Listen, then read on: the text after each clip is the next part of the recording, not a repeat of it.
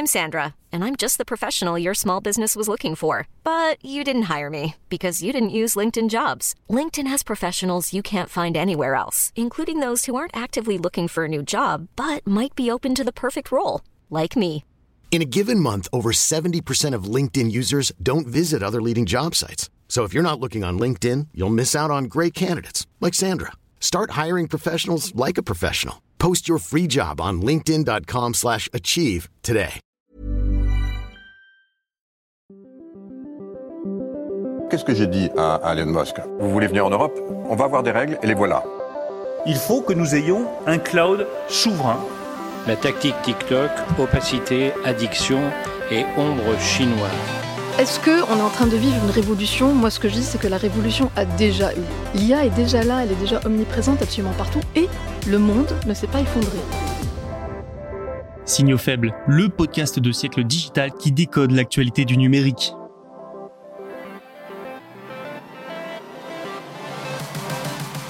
Bonjour à toutes et à tous, nous sommes le jeudi 5 octobre 2023 et vous écoutez bien un épisode de Signaux faibles. Voici les actualités dont nous allons parler aujourd'hui. Une enquête contre BPI France ouverte par le parquet national financier, nous verrons de quoi il est question. Les services de renseignement belges surveillent Alibaba pour des soupçons d'espionnage. Uber se lance dans la livraison avec un service pour récupérer vos colis et les retourner.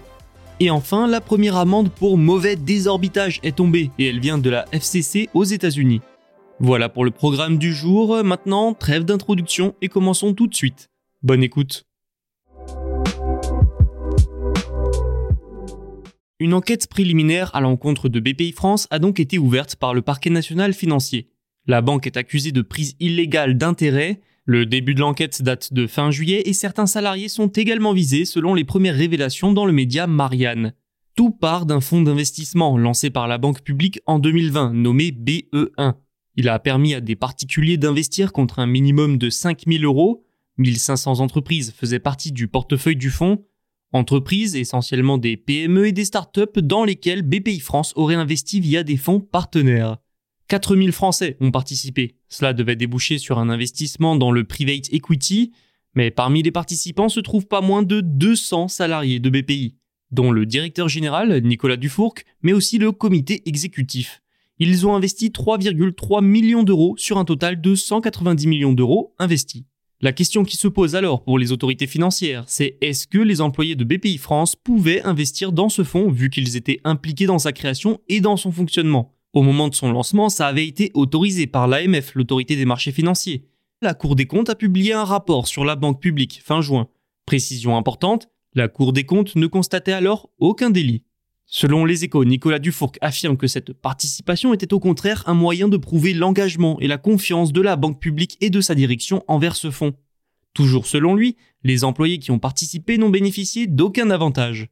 Reste à voir quelles seront les conclusions de l'enquête préliminaire, mais BPI France se veut pour le moment sereine. Ces pratiques pour le lancement de ces autres fonds de private equity aux particuliers ont malgré tout évolué. Pour certains, la souscription pour les administrateurs de la banque, le comité exécutif et l'équipe de conception des produits a été interdite. Au-delà de l'enquête, le fonds au cœur des investigations est pour le moment une réussite. L'investissement de départ pour les particuliers était de 95 millions d'euros. Aujourd'hui, le fonds en vaut 165 millions. L'Office central de lutte contre la corruption est en charge des investigations. Évidemment, BPI France conteste la moindre prise illégale d'intérêt. La société affirme par ailleurs collaborer avec la justice. BPI France, depuis sa création en 2012, a la mission de soutenir les entreprises françaises. Son périmètre s'est étendu depuis l'arrivée au pouvoir d'Emmanuel Macron. La banque publique est aujourd'hui un rouage important de l'économie française. Une condamnation et une déstabilisation pourraient donc avoir un impact important sur l'économie de l'Hexagone. BPI France était notamment derrière les prêts garantis par l'État pendant la pandémie, qui a permis à plusieurs PME et TPE de survivre à la crise. Alibaba est sous haute surveillance. Les services de renseignement belges surveillent le principal centre logistique en Europe de ce géant chinois. Les autorités ont des soupçons de possible espionnage, selon le Financial Times. Il est question ici du centre logistique d'Alibaba à l'aéroport de fret de Liège. Les services de sécurité ont déclaré qu'ils effectuaient des recherches pour détecter, je cite, d'éventuelles activités d'espionnage ou d'ingérence de la part de ces entités chinoises dont Alibaba. Alibaba nie tout acte répréhensible selon le Financial Times. Le géant chinois a signé un accord avec le gouvernement belge en 2018 pour ouvrir un centre de e-commerce géré par sa branche logistique Kenyao. Dans l'accord figuraient des investissements dans l'économie belge à hauteur de 100 millions d'euros. Et donc, selon le média américain, les services de sécurité belges surveillent les opérations de l'entreprise à la suite d'évaluation des services de renseignement, pour reprendre ce qui est expliqué dans l'article. Des systèmes logiciels permettant de rassembler des informations économiques sensibles étaient particulièrement surveillés, mais c'est surtout le logiciel de Kenyao pour rationaliser les procédures logistiques qui est sous le feu des projecteurs. Le Financial Times évoque également des sources affirmant que les centres logistiques doivent transmettre des informations aux autorités chinoises. Enfin, notons que Kenyao est capable d'accéder aux données sur les commerçants, leurs produits et le transport des produits, et bien d'autres informations importantes. Les services belges craignent notamment qu'Alibaba accède à des informations sur les consommateurs finaux. De plus, en juillet, une nouvelle loi est entrée en vigueur en Belgique pour filtrer les investissements étrangers dans les infrastructures critiques. Voilà également qui explique pourquoi les services belges sont particulièrement attentifs envers les sociétés de Chine. Et là en plus il s'agit de l'une des plus grandes entreprises de l'Empire du Milieu. Plus globalement, cette surveillance arrive dans un contexte de soupçons croissants d'espionnage industriel et économique de Pékin en Occident. Uber se lance dans la livraison. La société souhaite que les chauffeurs récupèrent les colis des clients à retourner à l'envoyeur. Ce service est disponible depuis mercredi dans certaines métropoles américaines et doit faire gagner du temps aux clients. Mais ce que vise surtout Uber, c'est une part du gâteau que représente le secteur de la livraison et des colis. Ces retours ne seront bien sûr pas gratuits puisqu'ils coûteront 5 dollars, voire un peu moins.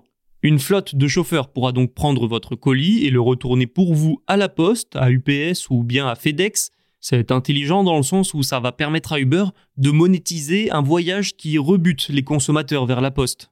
Surtout que le e-commerce, lui, ne cesse de croître, alors forcément, le nombre de retours de colis explose lui aussi.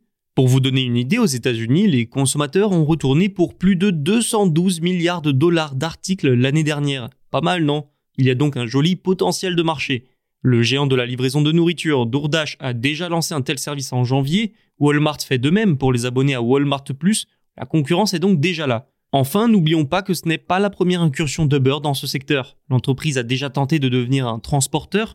En 2015, elle a commencé à proposer un service similaire appelé Rush, mais face à une trop grande concurrence, le service a finalement fermé.